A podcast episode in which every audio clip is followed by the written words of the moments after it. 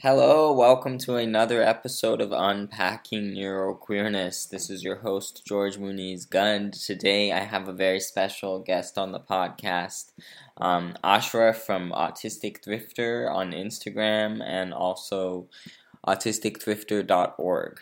Um, welcome, Ashra. Hi, thank you for having me. Yeah, of course. Thank you for coming on. Um, so, the first question I have today for you is tell us a little bit about yourself and about uh, what are like some of your main special interests as an autistic person. Sure. Um, so a little bit about me is I'm 25 years old. I was diagnosed autistic at 25, so it was only a couple of months ago. Um, I love cats. I really love perfume and fragrances. That's kind of a more recent special interest of mine that's been occupying a lot of my time and a lot of my money, which is not mm. that good. But um, yeah, I really love talking about perfumes and fragrances.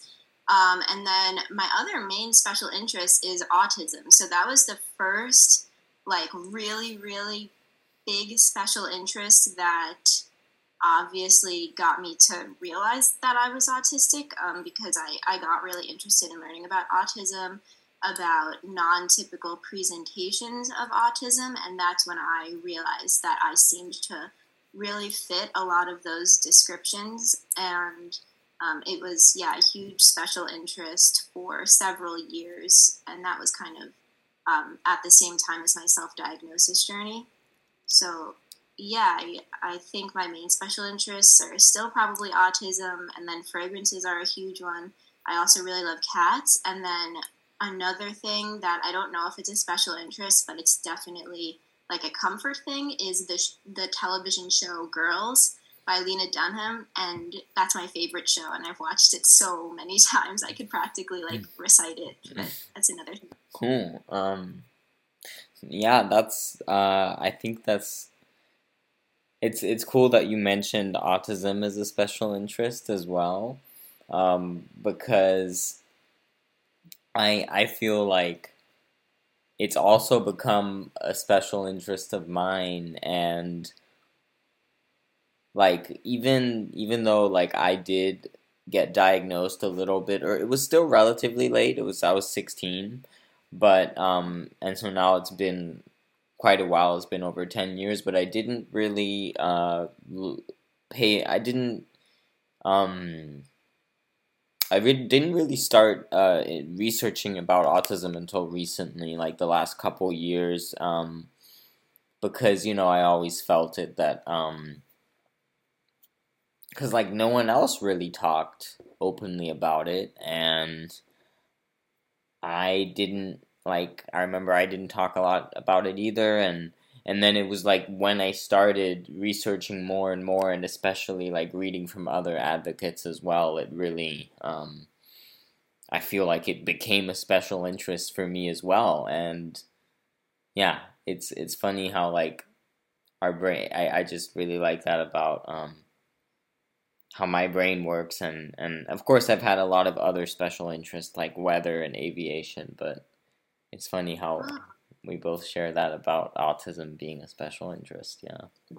Yeah, that is funny, and I know a couple of other um, autistic people who their special one of their special interests is autism as well, and I think it's like I think part of the reason why it was a special interest for me is because um, I think it has helped me to learn so much about myself, and I think that I, I don't know. I guess I've always been a very reflective person because I felt so, like such an outsider for such a long time. And so I think that's why I really got into it because it felt like the first time in my whole life that I was like putting together the pieces of why I always felt that way. Yeah, exact for me too, absolutely. Um, that's a huge reason of what why I got so into it is like I would see all these things um ex- about experiences and such, particularly around masking, about so many other autistic people talking about their experiences with masking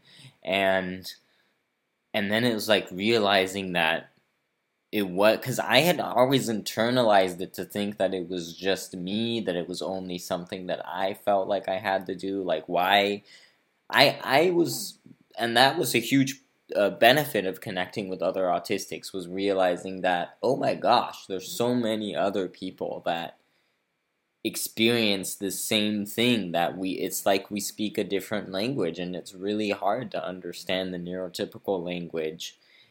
And yeah and and then just oh my god so so this is what like this is why I have such strong special interests. This is why I've I've always struggled with social communication like all of these different things masking particularly math it just started making so much sense um, uh-huh. yeah so I, I certainly relate a lot to that um, another thing I wanted to ask you about was I know that um, you mentioned previously that you have OCD as well, and I was wondering a little bit about like the your OCD experience and like how how that came about, how you discovered that you had OCD, and also how it compares to your autistic experience. Yeah, so I think I I actually realized that I had OCD much earlier, like way before than I way before I learned about autism, um, and I I think the main way that I realized I had OCD is because I I learned that the thoughts that I had were not um, like typical. So a lot of the things that I do, like a lot of my behaviors, are rooted in an irrational fear that something bad will happen if I don't do it.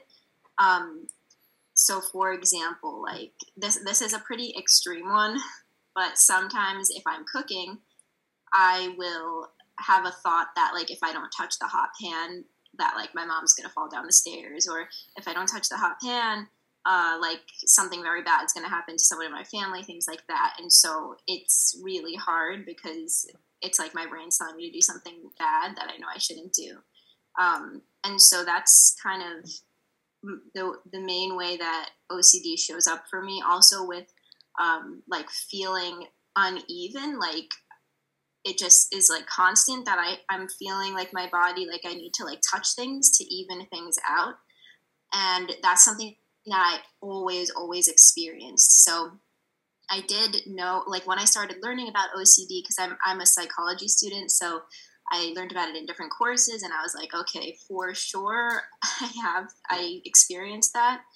Um, but then when I started learning about autism, I realized that a lot of the things that I was attributing to OCD were actually autism related. So my need for things to be the same I thought that was OCD, but a lot of my need for things to be the same are not rooted in an, an, irrational belief or fear. They're just because I need that to regulate myself. I need sameness to regulate and to function in my life.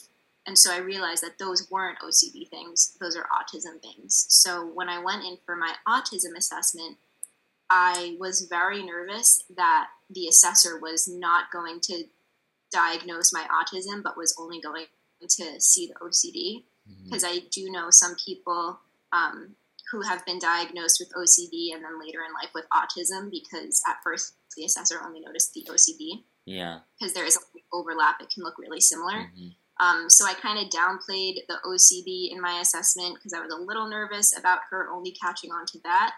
Um, but she she found evidence for both. She she said like there is definitely strong enough evidence for both OCD and autism. Yeah. That's good that you were able to to get the diagnosis and because I, I feel like um it does provide kind of a, a at least for me it being able to like having that diagnosis provides uh, a kind of a validation, you know. I'm sure it was uh, like that for you as well because um, even though I, I mean, this goes back to like thinking like before I had my autism diagnosis as well, but I actually recently just also got an ADHD diagnosis um, this year, and that was, I mean, that was a lot more recent, of course, but I'm still in that stage of like going back and reflecting on certain moments of my life and and realizing like oh my god that's why i struggled so much with executive functioning in these moments like especially at school and stuff. And then like that's why i've always had the hyper focus and i've always had the flip and flop in between executive functioning and hyper focus and i ah, never realized. Like i always kind of thought I think there was a long time, like even after I got my autism diagnosis, that I never really even linked it with the autism or with anything, that I just always thought it was like just something that I did. And then I started like, I, I started reading about like a lot, of, uh, not a lot of other autistics experiencing it as well, and then I started relating it to the autism, like, oh, it must be part of like the autism, but it never really fully made sense to me that it would be because I just felt like autism for me, and I think the way it is in the DSM, it's also more like social um, communication, uh, sensory um, sensitivity, speech, and um, impediments or uh, delays because um, I had speech delays when I was younger. Um, and but it never. So I was like, how does the hyperactivity and the executive functioning? I couldn't. Like I started attributing it to autism, but then I was like, no, it doesn't really make. It doesn't feel like it's autism. It feels like it's something else that's combining with autism and I also feel like I didn't know a lot about ADHD until until very recently because there's also not enough discussion on ADHD and there's a lot of stigma on ADHD. Um, so so then I realized, oh, this is what ADHD is essentially. It's not necessarily only a deficit of attention. It's um, it's a difficulty in regulating hyperactivity and attention. And then when I start seeing it from that hyperactivity and attention and executive functioning, and I start seeing it that way, and then it's like, oh, that makes so much sense. That's why I have the flip and flop. And so, so like knowing that so many other autistics have ADHD, and then my dad also was diagnosed just a few years ago with ADHD and then it just started making so much sense. I was like, of course. And it was like, I actually, my therapist told me once that when I was talking to her about like how I just discovered I had ADHD and everything, and she was telling me that a lot of, um, so it's interesting because my autism diagnosis, I actually got it in Brazil because my mom, I was living in Brazil at the time. My mom's family is from Brazil but I don't know if that's what it was like, how they were doing it there, or that's what happened with me. But my therapist here said that a lot of practitioners here, it will happen because there's a lot of, there can be a lot of overlap, or at least some overlap of traits with ADHD and autism. If they diagnose you with one, they won't bother diagnosing you with the other one. Um, uh I see. And and I think that it does essentially. I mean, maybe for some people it doesn't matter if they have one diagnosis, but I don't know. For me, I think it would have made a difference to have an ADHD diagnosis earlier. Um, but anyways, um, that's uh, I want to moving on to the next question. Um, what has... really. Can you hear that dog? Oh, I can hear it now. Yeah. I'm sorry. Oh, it's There's okay. Freaking out. It's okay. I've um. Okay, I think it yeah. stopped. Yeah. Wow, uh, it's so loud. What has it been? What has it been like disclosing your neurodivergence to your friends and family? Um. Well, so when I was self-diagnosed, it was not good. Um, no one believed me, and it was really, really frustrating because I would try so hard to explain myself and at least just hope that they would be open to it. But people, my friends and family, immediately just were like, that's not, that's like silly for you to think that. That's not true. That's obviously not the case. And it was very frustrating because it was, you know, months and months and months of that, of people not believing me. Um, and I even had people tell me that they were like 100% positive that it was not true. And so that was really upsetting and really frustrating. And then it felt really good when I finally got diagnosed professionally because then I was like, all right, here is the proof. Now, now do you believe me? And then after that, people definitely started to believe me, but we're still dismissive in a different way. Um, mm like believing like okay so you are autistic but you're really quote unquote high functioning or you're really you know not that far on the spectrum all of these things that people say that they think are compliment but they're not. Hmm. they're dismissive and invalidating. And you know that's kind of the thing i struggle with the most now. But yeah telling friends and family initially was not great. Um, they've gotten much more accepting and have much more awareness about it now. And uh, most of my friends and family are much better about it now, much more accommodating and uh, more considerate. Like I, I think I'm also more comfortable being vocal about things that bother me now. Um, like in the past, my my family is very loud and very um, high energy. And so in the past i would kind of like dissociate during those moments mm. and be really quiet. So they always kind of thought of me as the very quiet well behaved person but really it's just because i like wasn't really present. And now i'm much more comfortable removing myself from those situations or just telling them you're being really loud for me right now. I'm going to put my headphones on.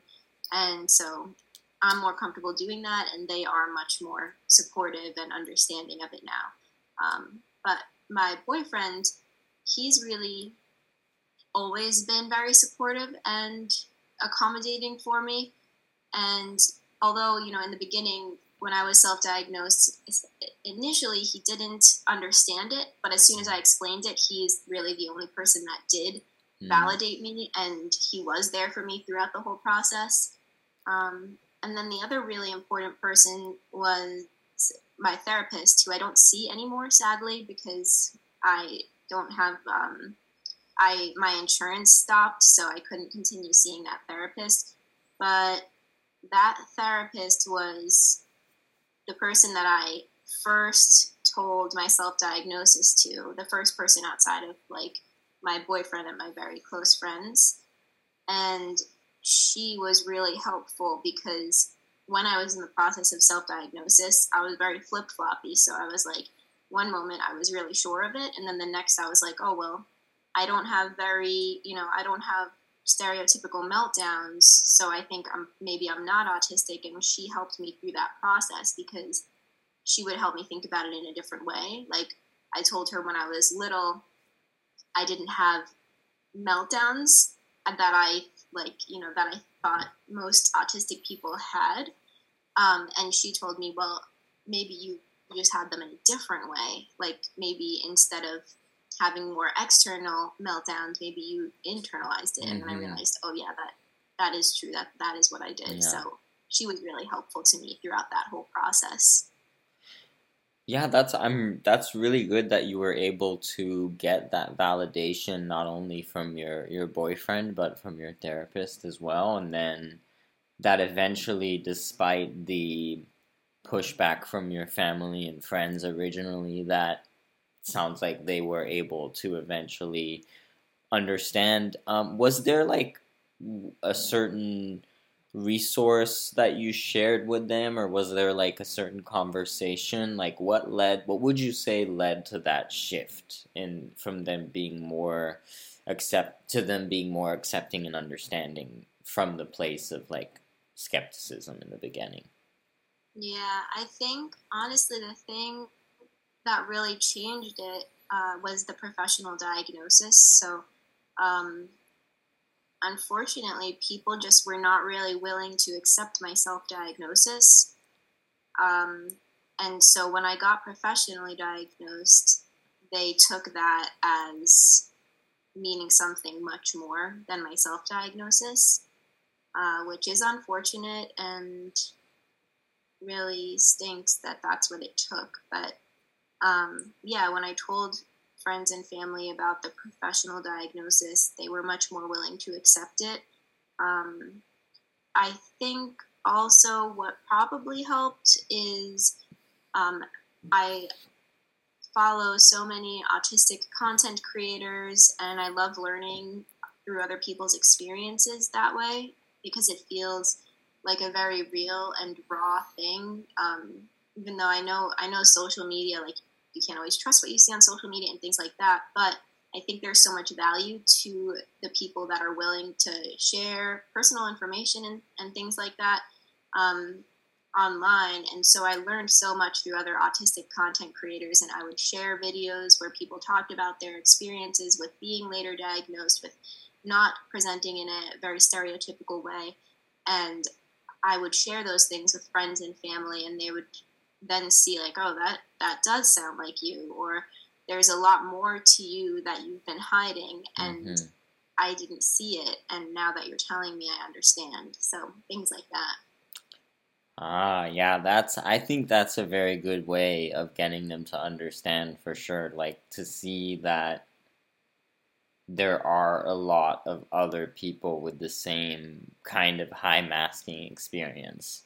Um, I think masking is something that um, really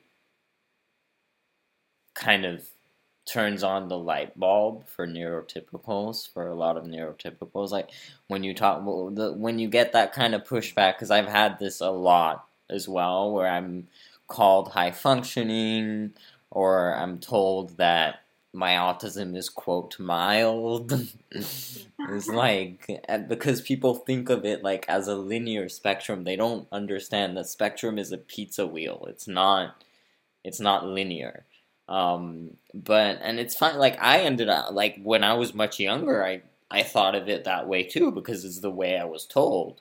Um, but they say these things like they call it mild, and then like it it had like when I send them and I think um like I would send them an article about masking or I would talk about masking and then that really gets them to understand I feel like um so yeah that's um. Uh, what are what would you say are some of the most common microaggressions that you experience as an autistic woman? Honestly, I, think the the worst thing that I experience, and I'm very privileged to say that this is the worst thing, um, but it still stinks, is when I tell people I'm autistic and they just say things that are just so frustrating. Like this happened like two days ago. It happened on Tuesday. I met this person on campus and we were in the same lab thing and I told her that I'm autistic and she said, "Oh my god, I'm so sorry to hear that. You don't look autistic at all." And it's just so tiring because it's like I don't I don't even have the energy to respond to that anymore because it happens so much. I just don't have the energy to explain. I just like don't even really respond. I'm just like, oh, okay. Because it's just so tiring at this point and it's like it's just so sorry that dog is barking again. It's don't worry about um, it. Yeah.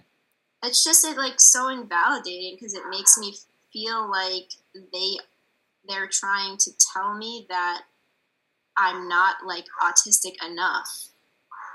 It's because yeah, they have like I I can certainly relate. I've experienced that.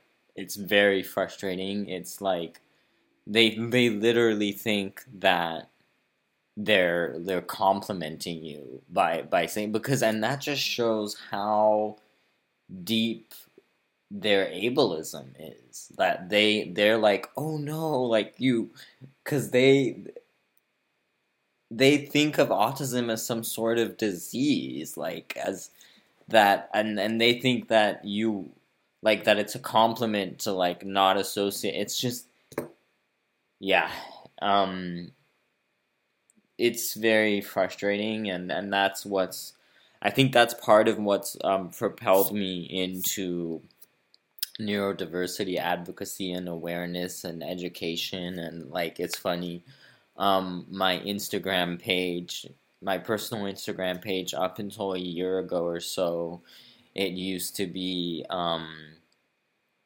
just uh, mostly photos and you know i and then i think in the last year year and a half or so it's really transitioned. And it's like every once in a while it'll be a photo of something but it's just a lot of neurodiversity education stuff and, and neurodiversity stuff and and then I'm I've been more and more like unapolog- unapologetically just posting more neurodiversity stuff because I realize how much neurodiversity education and awareness is still needed. So um, needed. It's so needed, and people don't understand. Like, I still. It gets frustrating. I have to kind of. I have certain neurotypical friends that I have to kind of. Sometimes I just take a break from talking to them because they just don't really understand my experiences and I try to like talk about this stuff and I think they don't understand how deep it is. How it's like yeah, um, I, I totally get it, and it's it is so it's so frustrating because it feels like I'm not taken seriously too. Sometimes, like even even with you know people that are close to me in my life that know about me being autistic and they know about the things I struggle with.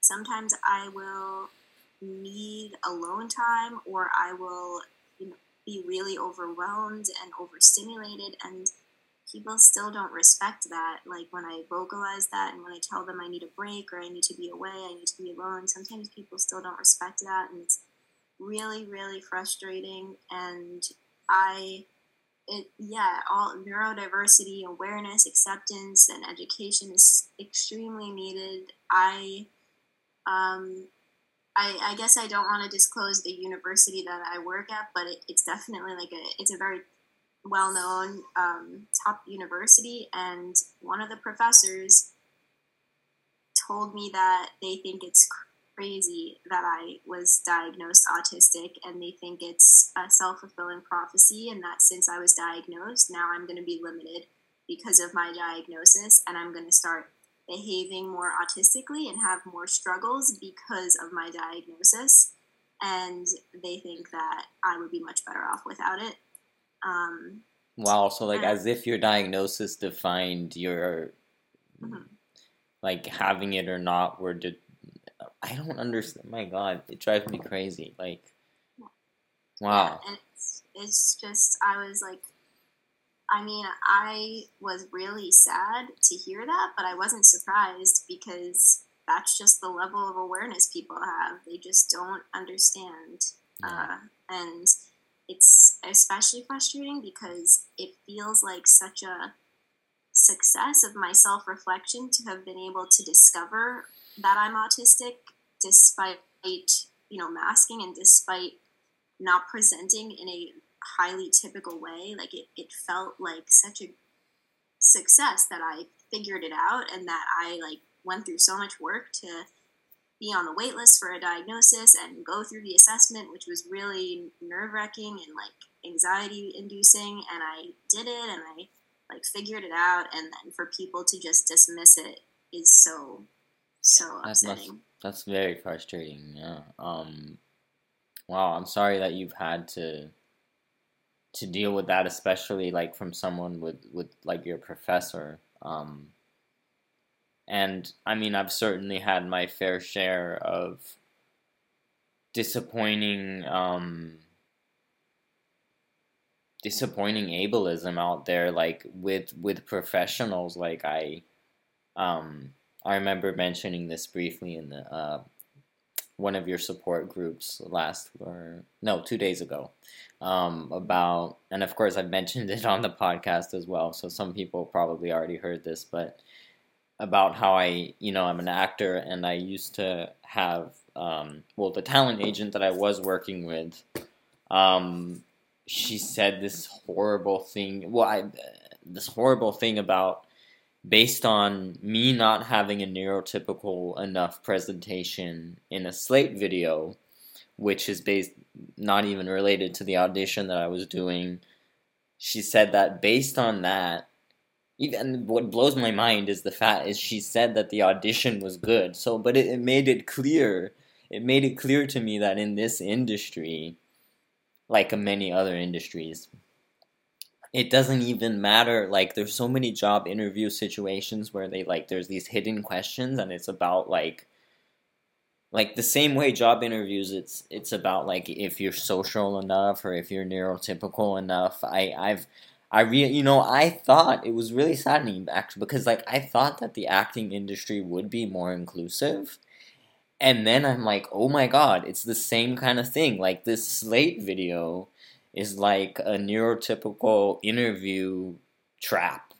Um, it's the same thing. And then she literally told me in an email, essentially to my face, that it looked like I had no fun in life or it would be no fun to have on set. And I'm like, oh my goodness. Like, you don't, like, she doesn't and she knew and the, the worst of it all is that she knows i'm autistic. I told her on the first phone call that i had with her before i started working with her i told her i was autistic. And i should have there was like a yellow flag during that first conversation with her that thinking back i should have realized. I'm like oh wow. Because she said something like she said that her her former son-in-law was autistic and so it wouldn't be a problem. And i'm like um okay why like i'm just thinking to myself why would it be a problem? Yeah, yeah. what what's you see it's like oh my god.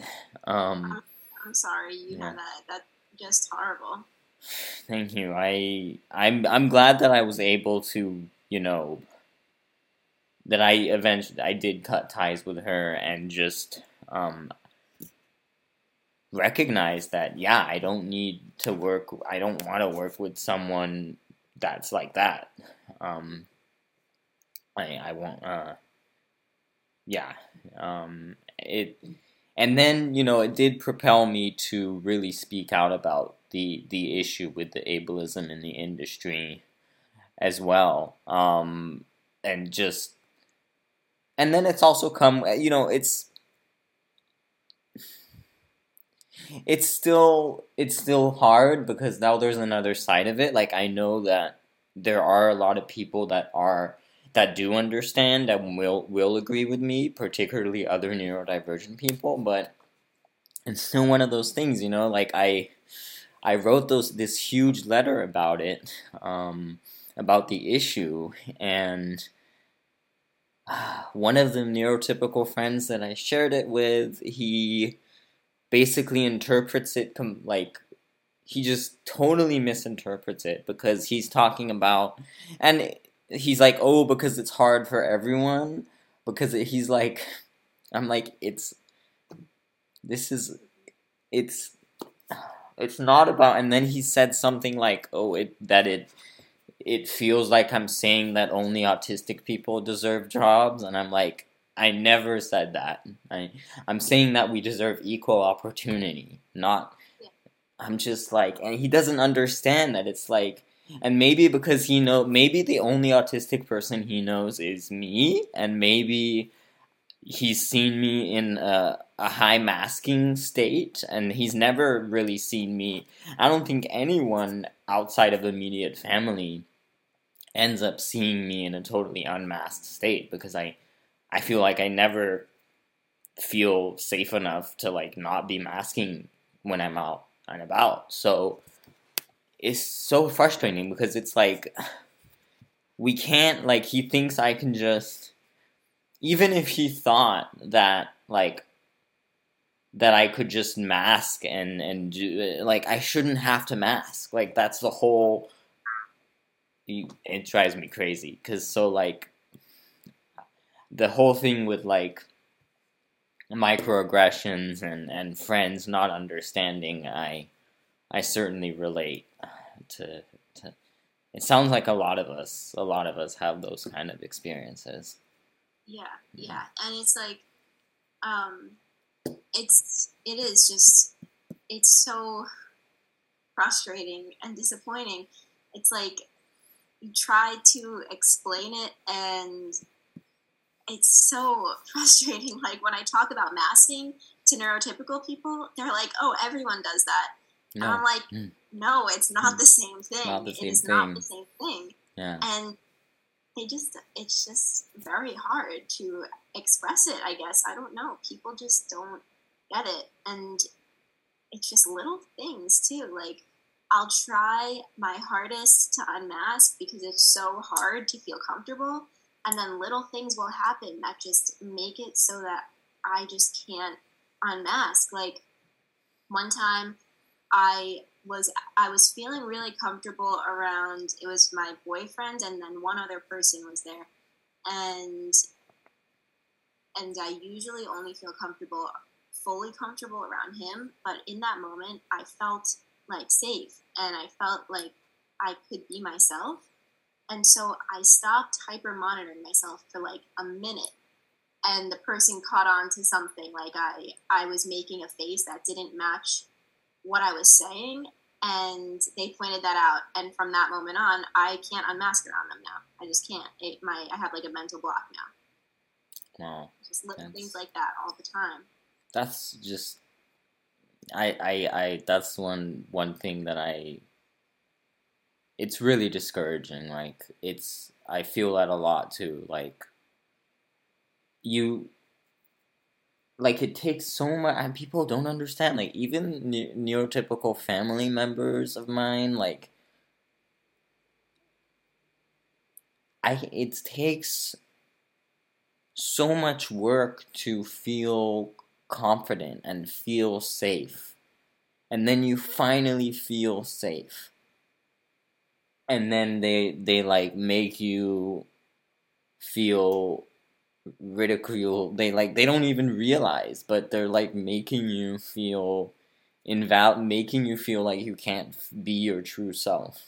And wow um yeah that must have been really really frustrating and um i can just i feel that because i i i relate to those experiences as well um one a more positive my next question is is more a lot more positive. Uh, what what are what are some examples of accommodations or even just little things from others that go a long way from you for you?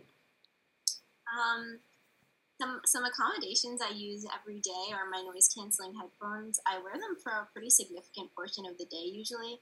Um, I would say probably like definitely for several hours. Um, and then I always have stim toys like this one right now. Yeah. Um, I use them pretty much like all day also because if I don't use them, then I will tear up my fingers. Mm. Like they will be bleeding, and so I really am trying not to do that. So I'm using stim toys very frequently.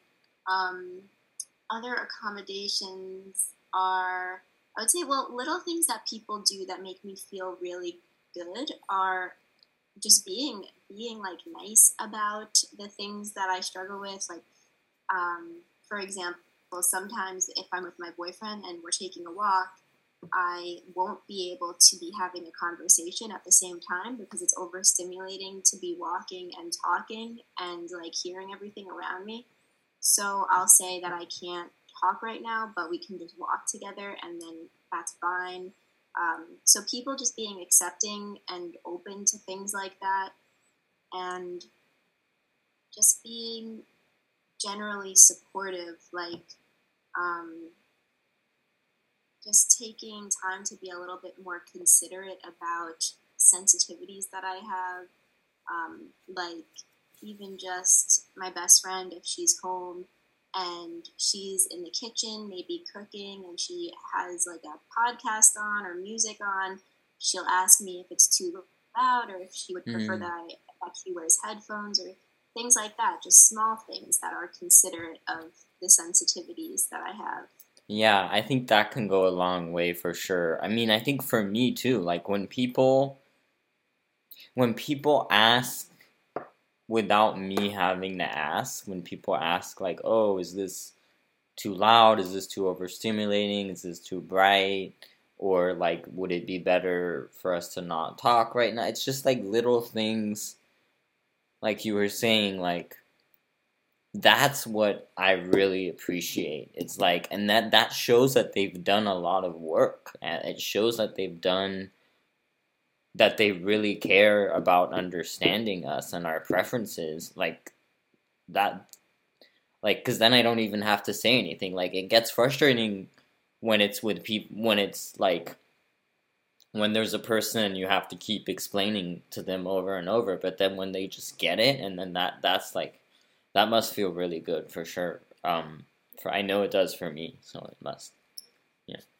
Does. It definitely does because, it, like you said, it shows that they have really taken the time to like think about you, yeah. and I think that's so nice. And um, it also like when when I have to keep asking, it makes me feel guilty about it. Mm-hmm. Yeah, exactly. Me too. Yeah, because then, yeah, it's just uh, one. Um, my next question for you today is: How do you cope with burnouts, meltdowns, and shutdowns? Um, pretty hard. Um, with shutdowns, shutdowns are the thing that I experience the most frequently. Um, usually a few times a week. And I would say the way I cope with shutdowns is I usually need to get to some place very quiet. It's usually just my bedroom. I go on my bed and I'll like put a bunch of things over my head, like a blanket, stuffed animal, sweatshirt, so that it's very quiet and dark. And I just have to lay there for a while until it until I start to feel better. Um, but shutdowns are definitely hard if I'm around other people because the main thing that I experience during a shutdown is it, it just feels like like there's so much happening in my head like I'm getting so much information that I cannot focus on anything. And the most scary thing that happens I, I interpret it as scary i used to interpret it as scary but i understand it now so it's not as scary but like losing the ability to speak the way i normally can mm. mm-hmm. um, i used to really get nervous about that because if i was scared that i would never like get the ability to speak back because in that moment it feels like it's gone forever um, but i know now that if i just wait it will be I'll be okay and it'll come back. Um, but yeah, usually just going to a very quiet place where I can be alone, where it's dark and pressure on my head helps yeah. a lot. Um, with burnout, I think the main things that help me is just comfort, surrounding myself with things that make me comfortable, that regulate me. So like, um, like usually just like staying home, eating things that are very safe and comforting to me and watching things like the show girls is very very comforting to me so watching that um, there was a period of time uh, like about a year ago where i wasn't really working much at all because i was in burnout and i would just watch girls for like hours every day. Like i would go through the entire thing which i think it's nine seasons in like one week yeah. And I would just do that every single week on a repeat until, and then eventually I, I was out of burnout, and so mm. it worked, I guess. Yeah, I think, you know, um, of course, when when able, like being able to recognize that we're in burnout and like understand what we need. I think even just knowing what we need. Uh, makes a huge difference because like I used to like I feel like I approach burnout differently now and I have a lot more um I guess what I mean is having grace with my uh, just understanding, you know, like patience with myself and like being kind to myself because I understand that I'm in burnout. I'm not just like being unproductive or being lazy or whatever because that's what I would get like I feel like a lot of us get told by society when we're in burnout because they don't understand what burnout is. And it's like it's not about not wanting to do something or just procrastinating. It's about not being able not literally not having enough energy or enough dopamine to to be able to do things and uh, actually feeling bad like i would feel bad a lot and now i i'm been better at not feeling bad about when i'm in burnout and when i just need to like rest and and not communicate not you know ha- deal with other things or not make myself deal with other things or like other people like I just remember that earlier you were talking about um, how there are people that don't understand when you're when you're in a shutdown or when you're in burnout that you can't communicate and they take it personally because I've I've had that happen as well and it can be very frustrating. So I think that's a um, I think that was a, a big helpful thing for me. It's like recognizing that in I'm in burnout, like understanding that, being patient with myself and understanding, but then also being able to set boundaries and being able to be like, I'm in burnout, and if this person doesn't understand, it's their problem. Mm-hmm. Definitely, I, I relate to that as well, um, and I think that's why uh, like being diagnosed has helped me so much because it has let me become so much more accepting of those types of things, like the things that I used to get angry at myself about, or things that I used to talk, like have negative self talk about. It's made me so much more accepting because now I understand where the struggle is coming from. And I, you know, like I, I understand it, and so I can be way nicer to myself about it. Yeah, yeah. See, that's. I feel like that's that's huge for sure. Um, my next question, I just have two more questions. Um, my next question is what led or inspired you to start your business and support groups for other autistic people? I think what what want, made me want to start it is just that I really wanted to join an autism support group. Like I wanted to meet other autistic people and be able to talk with them and like learn from each other and share about our experiences because I felt very alone in being autistic. Like I felt like I could not find anyone who understood or could relate or you know could help me. Um, and I spent so long trying to find a group or find something, um, and I couldn't find anything. And so then um, I was actually talking to my stepdad, and he was like, "Well, why don't you start one?" So then I was like, "Yeah, I guess I should. I could try that." So um, I started that a few months ago. Like was when I first started thinking about it, and uh, now it's been going really well. Last week was the first week, or no, this week. It's actually earlier today. I had in the group, and it's it was really good and it's been really really connecting and validating to see that there are so many other people that experience things similarly to me and it's like a real thing that people want to talk about and connect with each other about and i'm really grateful that i've been able to do it and that people uh, like you have been wanting to join it means so much to me mm-hmm. um, yeah, I, I think the main inspiration was just the lack of being able to find any support. Yeah, I I agree. Like I, so I I was part of the. I mean, just the listen for the listeners. Uh, I was part of Ashra's group on Wednesday this week, and I really enjoyed it, and it was a really great, uh, validating experience.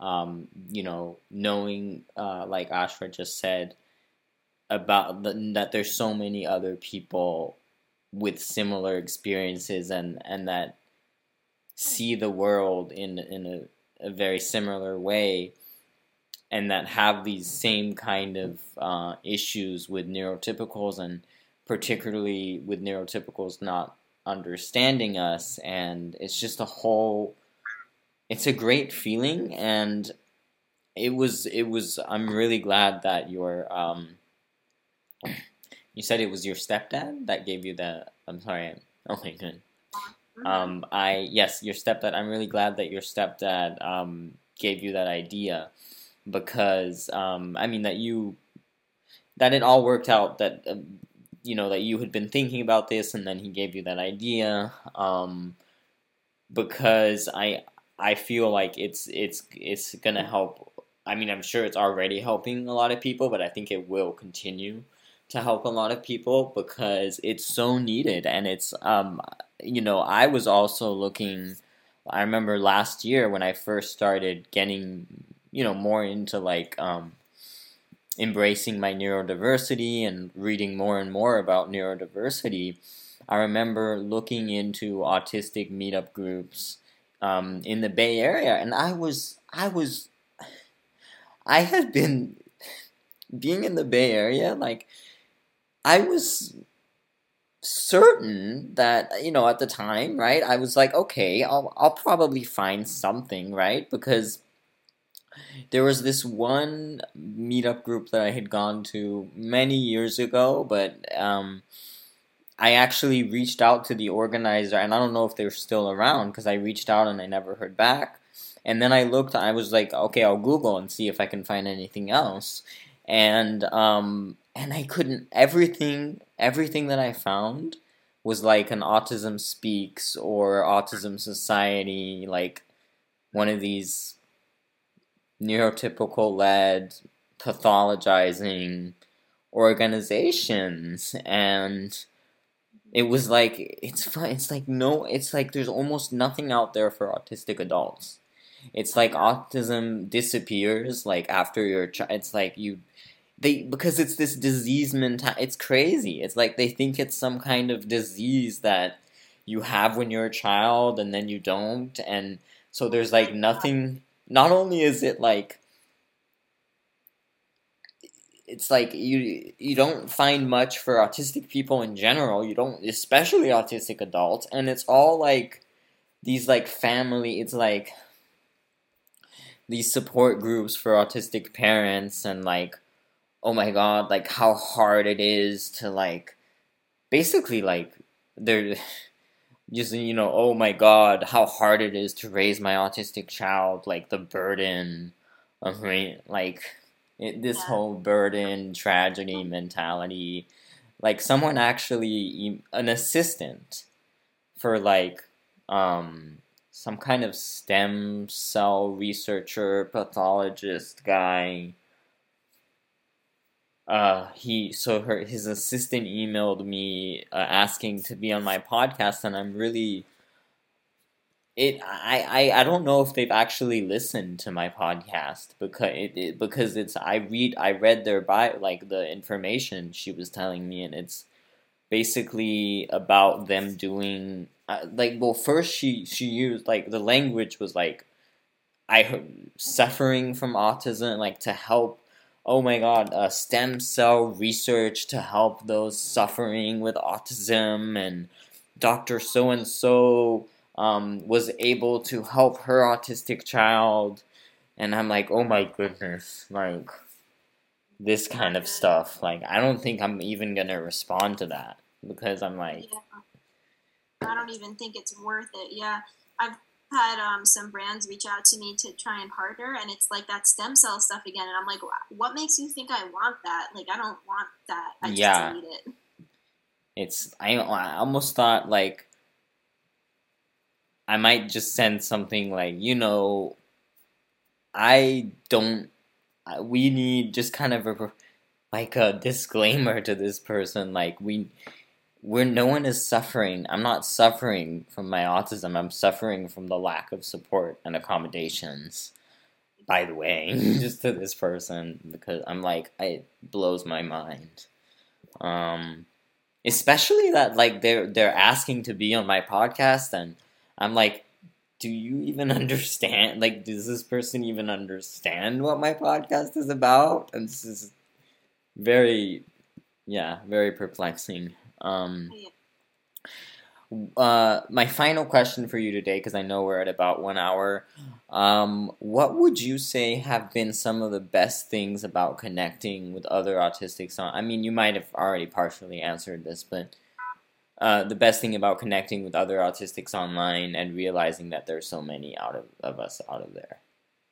I think um, honestly, the best thing is just that it feels so much more comfortable to talk to other autistic people than to talk to neurotypical people. And I know maybe that sounds like not nice or not nice towards neurotypical people, or I don't know, I hope not, but I just, it just feels so much easier to talk to other autistic people. Like, so, so much easier. Like, there's just this level of understanding that there isn't, that isn't there when I'm speaking to yeah. neurotypical people like even just you know here right now i feel so much like more comfortable more at ease and when i feel that way it feels like i can speak much more naturally to you because like there's not a judgment. Like i know you're not going to be judging if i'm not looking at you if i'm you know like doing something unusual with my face or anything like that. I know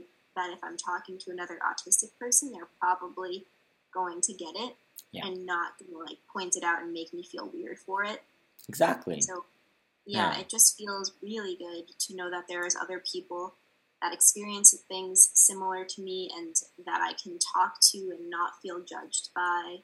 Um, and it's just really comforting and makes me really hopeful and optimistic for uh, this like the future of the autistic community and also my future, like establishing yeah. relationships with people and making more friendships. Yeah, me, me as well. Um, it's been really great talking to you today, and it's you know I, I feel the same way. Like, and I, I feel this with other autistics as well that we can understand each other and relate to each other's experiences a lot more, and more importantly of all, like you said being non-judgmental towards each other because we get like we we just I feel like so many neurotypicals are so nudge uh, so judgmental, you know, and it's like that's why and I think they don't understand like when we get frustrated with neurotypicals, it's like there's a reason like we feel it's not like because it's like us against them, it's because we feel like a lot of times we can't be ourselves with them because it's like we feel constantly judged and and it's like the whole thing that you were saying with masking. It's like i felt that so many times like the um, i call it the casual loop of ableism. It's like either you're not masking and you're and and you're being weird and they're like why are you like this? And then or you're like i'm autistic and then it's like but you don't look autistic so it's yeah, like you can't win.